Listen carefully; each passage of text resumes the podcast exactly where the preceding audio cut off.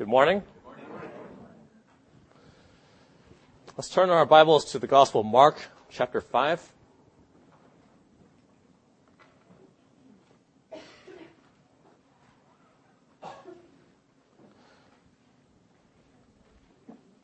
Mark 5. Mark chapter 5. Now, before we get into this passage, I'm just going to read one verse from Colossians. You don't have to turn there. I'm just going to read it for you. When a soul is saved, there's an incredible rescue that takes place every time. And it said Colossians, He has delivered us from the power of darkness and translated us into the kingdom of, of the Son of His love. Now, this morning, we're going to look today at a man who was very visibly delivered from the power of darkness. The man who was possessed by Legion. Start, we're going to start reading in uh, verse 1. And incidentally, um, there are several accounts given of this man's deliverance. We see this man also in Luke and Matthew. I'm going to refer a little bit to all three passages, but we're going to mainly concentrate in Mark chapter 5 because this, this is the most detailed account of what happened to this man. Starting in verse 1. Then they came to the other side of the sea, to the country of the Gadarenes. And when he had come out of the boat, Immediately there met him out of the tombs a man with an unclean spirit, who had his dwelling among the tombs, and no one could bind him, not even with chains, because he had often been bound with shackles and chains, and the chains had been pulled apart by him, and the shackles broken in pieces. Neither could anyone tame him. And always, night and day, he was in the mountains and in the tombs, crying out, and cutting himself with stones. Stop there for a moment. Now, we know very little about this man's life before he met the Lord Jesus. We know from later on, after he's been freed from the demons, we know that he still had family and friends that were still alive because the Lord sends him to them. We don't know exactly how long he was in this demon possessed state. In the parallel passage in Luke, it said he'd been this way for a long time. So I'm thinking for a long time, he'd probably been this way for years. Now you might wonder, how did this man get this way? I mean, people don't just wake up one morning and all of a sudden they're possessed by thousands of demons. And we don't know exactly how it happens, how demon possession happens. It's not, never actually shown in the scripture. We do know, we do know one thing. It occurs in a life that's completely empty of God. Now hold your fingers in Mark 5. We're going to turn for a moment to Matthew 12.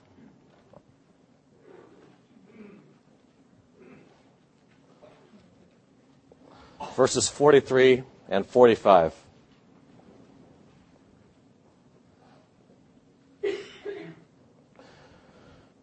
When an unclean spirit goes out of a man, he goes through dry places seeking rest and finds none.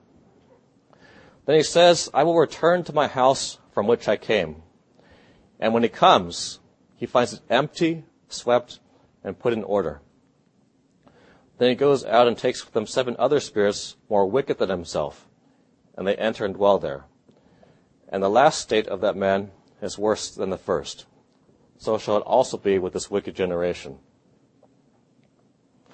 Now, notice in this brief passage, referring to a man, when the demon refers to the house to a man, is empty.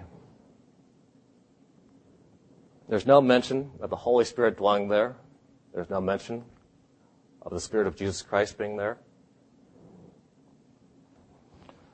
And there are a lot of things today here that can leave a person leave a mind in an empty state. Drugs can, occult practices. You know, it's possible this man led a very loose lifestyle before he met the Lord Jesus. Perhaps he led a lifestyle that left him very open to demonic influences. We really can't say for sure. We don't see him before this. And from this passage, we also see you know, all demons, of course, are evil, all are wicked, well, we see there are even degrees of how wicked demons are. There are some more wicked than others. Let's turn back to our passage in Mark.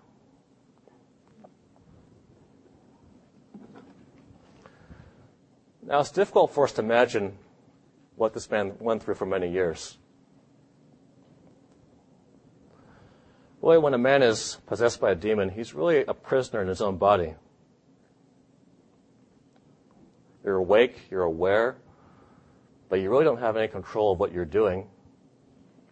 In fact, you're forced to do things that you don't want to do. There's a, a voice in your mind overriding your own thoughts. And in the case of this man, it wasn't just one voice. There were thousands. It says, I mean, we know he was possessed by thousands of demons later. There were thousands of voices in his head.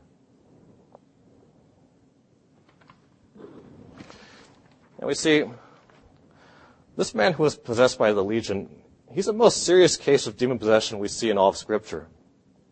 There are a number of other cases where we see the Lord helping people who have been demon possessed.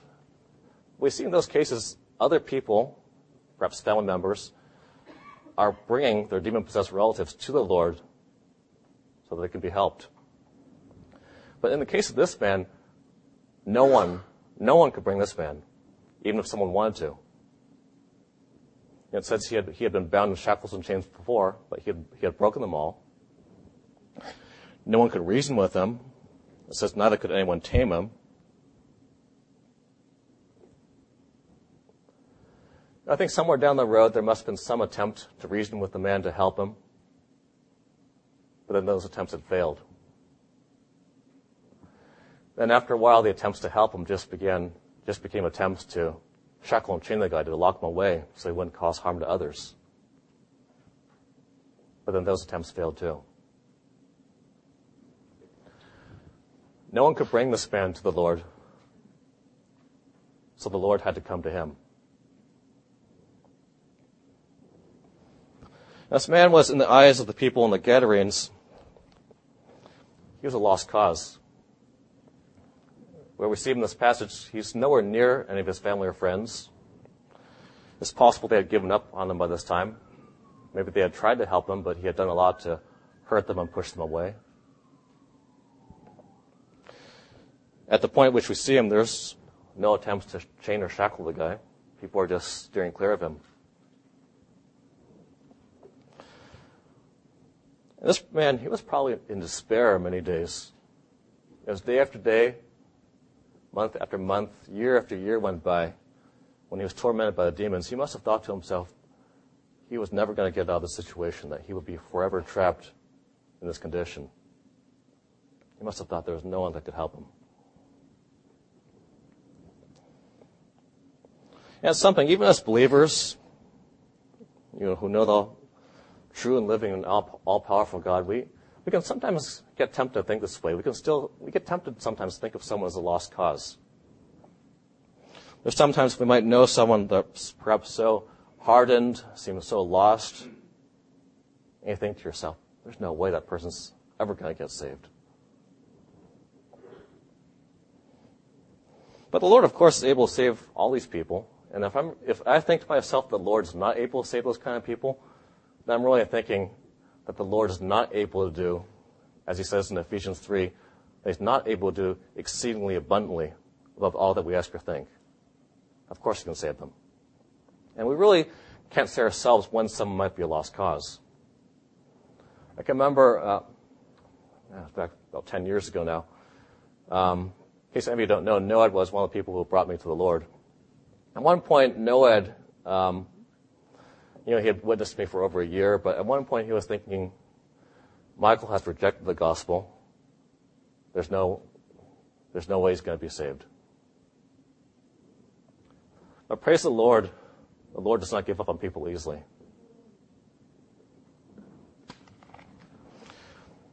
Going on in this passage to verse 5, to verse 6, sorry.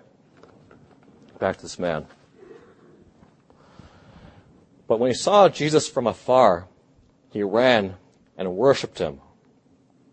And he cried out with a loud voice and said, What have I to do with you, Jesus, Son of the Most High God? I implore you, by God, that you do not torment me. For he said to him, Come out of the man, unclean spirit. Now, what's going on here? First, the man worships the Lord then all of a sudden he cries out in such a way as to push the Lord away. What we really have here, there's a conflict going on in this man's mind in verses 6 and 7. And of course, this man longs for help. Now, the Lord Jesus had already cast out many demons before this. It's possible maybe the man had heard of the Lord by now. Maybe he had even thought, if only I can meet Jesus. And so the man worshiped him. But the demons are controlling this man's voice. And they have something different to say. Now, demons don't run away from the Lord. It's really useless for them to try. You know, as powerful as they, as powerful as they are and able to torment people, they're of course no, no match for the Lord. They know full well the Lord is capable of completely destroying them. They can do no harm to the Lord. But they can try and harm him, harm him in word. And so, in this case, we see them doing all they can to try to and defy the Lord openly. Now, this is not the only way, incidentally, that demons try and attack the Lord. We know from um, 1 Timothy 4, demons can be the originator of false doctrine. Now, a lot of false doctrine causes people to blaspheme the Lord.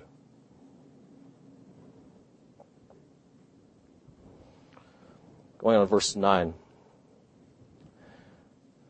Then he asked him, What is your name? And he answered, saying, My name is Legion, for we are many. And he begged him earnestly that he would not send them out of the country. Now a large herd of swine was feeding there near the mountains. And all the demons begged him, saying, Send us the swine, that we may enter them. And at once Jesus gave them permission. Then the unclean spirits went out and entered the swine. There were about two thousand. And the herd ran, and the herd ran violently down the steep place into the sea, and drowned in the sea. Now those who fed the swine fled, and they told it in the city and in the country. And they went out to see what it was that had happened. In verse 9, it's interesting. The Lord asks, What is your name? Now, of course, the Lord knows who the man was. The Lord knew who the man was and who the demons were. So why does he ask for his name?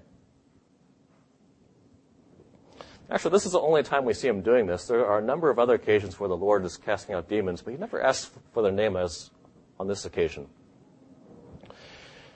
And the reason he does this is because the Lord really wanted to show who he was really talking to. To show the man for was how terrible his condition really was. That he was a man possessed by thousands of demons. And it's really scary here to see how this man is speaking. The pronouns in this verse don't make sense. Verse 9. The man is referred to as he. He's one guy. But then when he speaks, he says, We are many.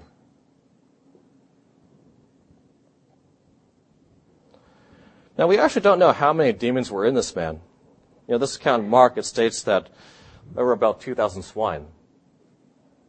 But there could have easily been more than 2,000 demons because we know more than one demon can inhabit one body. There could have been more, than 5,000 because in the day, in Jesus' time, a Roman legion could be over 5,000 soldiers.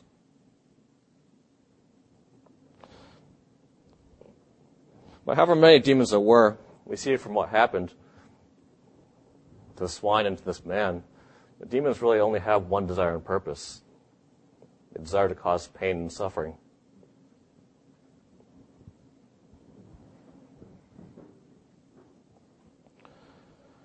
Going on to verse 15. Then they came to Jesus and saw the one who had been demon possessed and had the legion, sitting and clothed and in his right mind. And they were afraid. Now, let's look at this man for a moment. He was sitting. He was no longer trying to harm anyone or harm himself. He was clothed for perhaps the first time in who knows how many years. He was in his right mind. He was, for the first time in years, thinking his own thoughts, doing what he wanted. And for the first time in who knows how long, he knew he was in the presence of someone who loved him and cared for him. Really, this could describe the condition of any believer who's just been newly saved.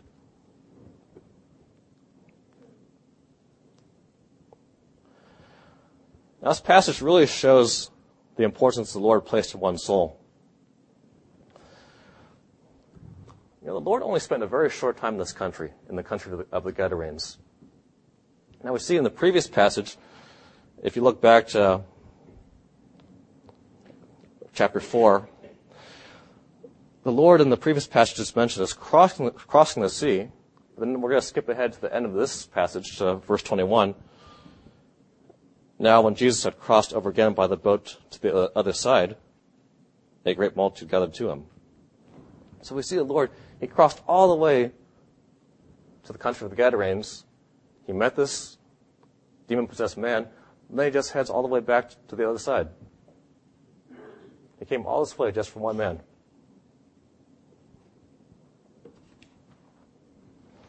The Lord really gives us a lesson here in his, in his intense in his desire to reach the lost. Now, I'd like to consider this morning, when looking at this man, what are some things that discourage us from reaching out to people, trying to reach out to people with the gospel?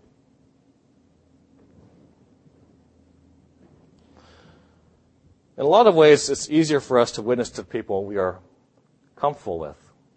You know, family, friends, and neighbors that we know well, that we enjoy talking to, that we enjoy spending time with.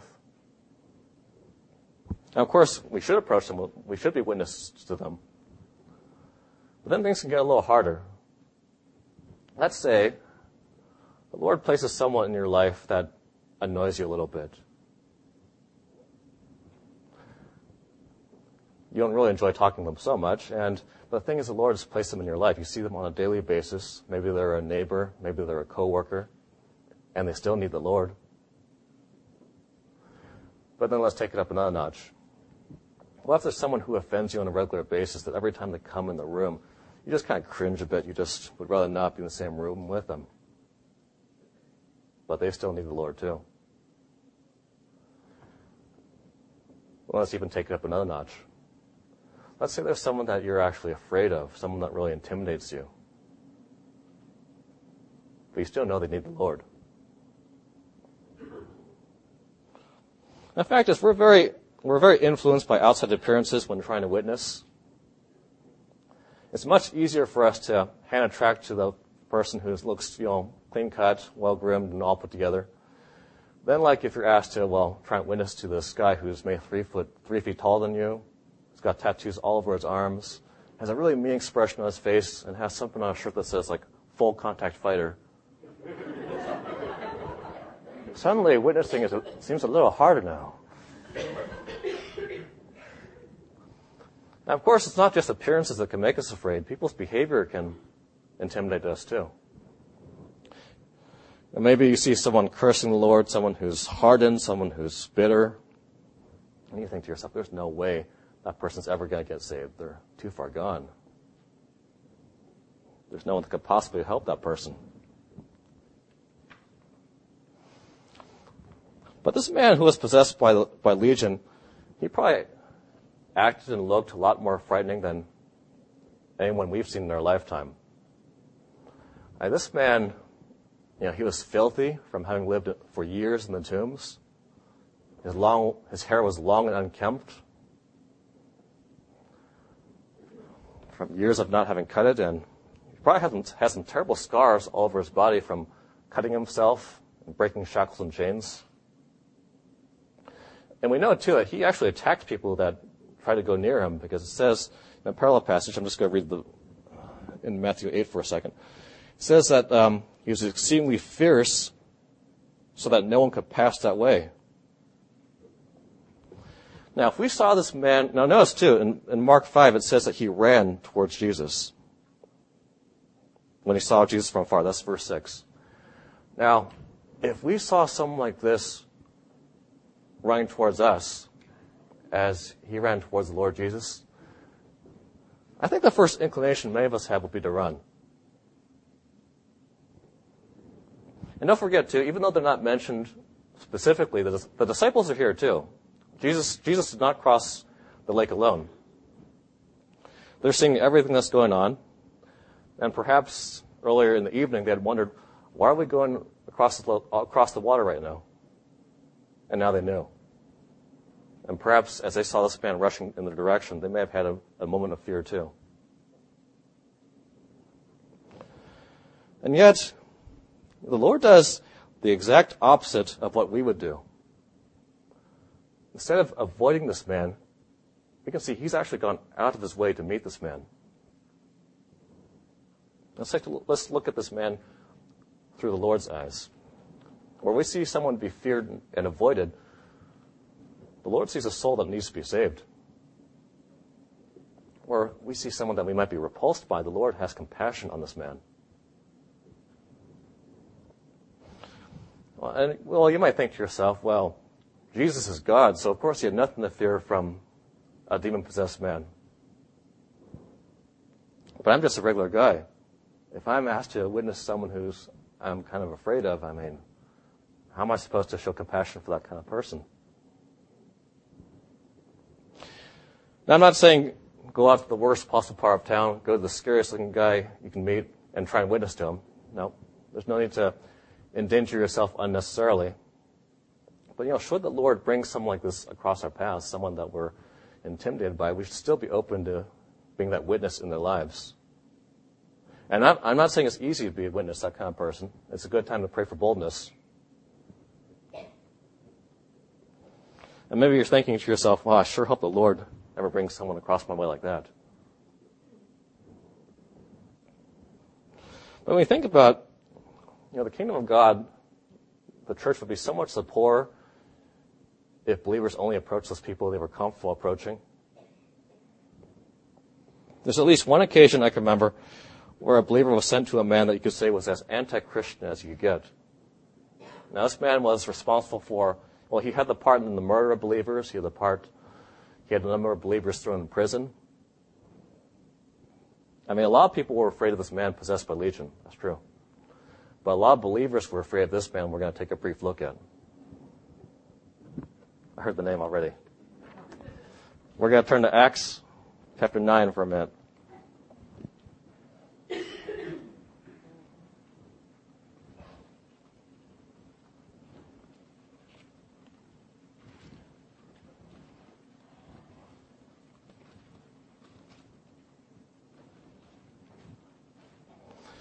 Starting in verse 10, Acts 9, verse 10.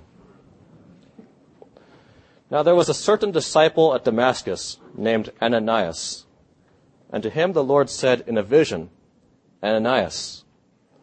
And he said, Here I am, Lord. So the, Lord said to him, Arise and go to the street called Straight, and inquire at the house of Judas for one called Saul of Tarsus. For behold, he is praying. And in a vision, he has seen a man named Ananias coming in and putting his hand on him, so that he might receive his sight. Then Ananias answered, Lord, I have heard from many about this man, how much harm he has done to your saints in Jerusalem. And here he has authority from the chief priest to bind all who call on your name. Stop there for a second. Now, Ananias is telling the Lord nothing he already knows. The Lord knows better than anyone else when the saints are being persecuted. He feels the pain more than anyone else. Of course, he knows all the harm that Saul of Tarsus has done. So why is Ananias saying this? I think he's a little, he's afraid. He's probably cringing a bit internally and thinking, Lord, you want me to go to that guy?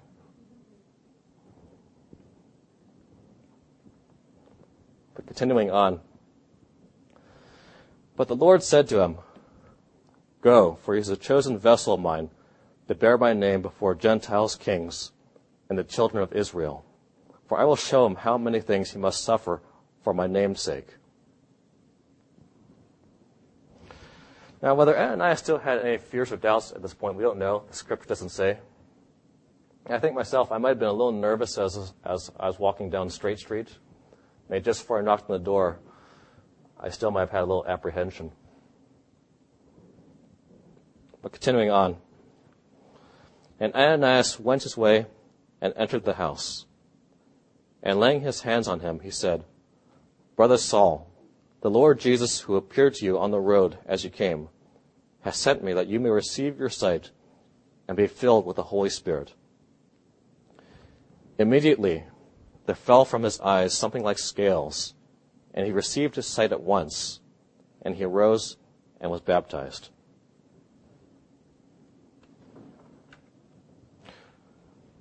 And the rest is history. Saul would become Paul, a committed servant of the Lord a man of God who would do great things for the Lord, a man who could honestly write to other believers and say, Brethren, join in following my example, and note those who so walk, as you have us for a pattern.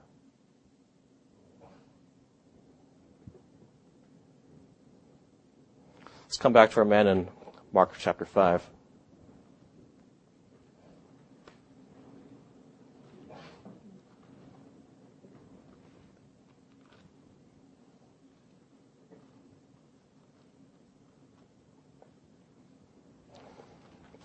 We'll finish the passage verses 16 through 20. And those who saw it told them how it happened to him who had been demon possessed and about the swine. Then they began to plead with him to depart from their region. And when he got into the boat, he who had been demon possessed begged him that he might be with him. However, Jesus did not permit him, but said to him, Go home to your friends and tell them what great things the Lord has done for you and how he has had compassion for you. And he departed and began to proclaim in Decapolis all that Jesus had done for him. And all marveled.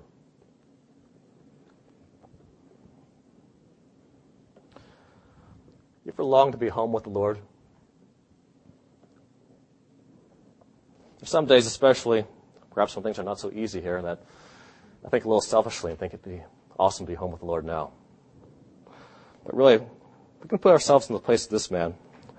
The Lord has just saved this man. And this man who was formerly demon possessed, all he wanted to do was just be with the one who saved him. But the Lord had some work for him to do first.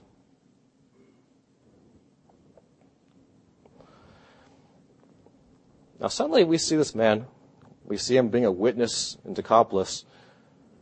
Suddenly, this man has become a great example for any believer to follow. If you want to look at a man who's being a good witness, he's a man right now. He's immediately obedient to the Lord's command. In fact, we see he even goes beyond what the Lord asks. We're going to turn to we see in this passage, the Lord tells him, go, to your, go home to your friends. Let's look for a second in Luke chapter 8. We're just going to look at one verse in that passage, verse 39.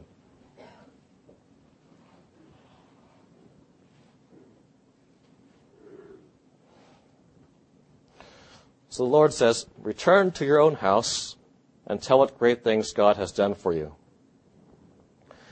And he went his way and proclaimed throughout the whole city what great things Jesus had done for him.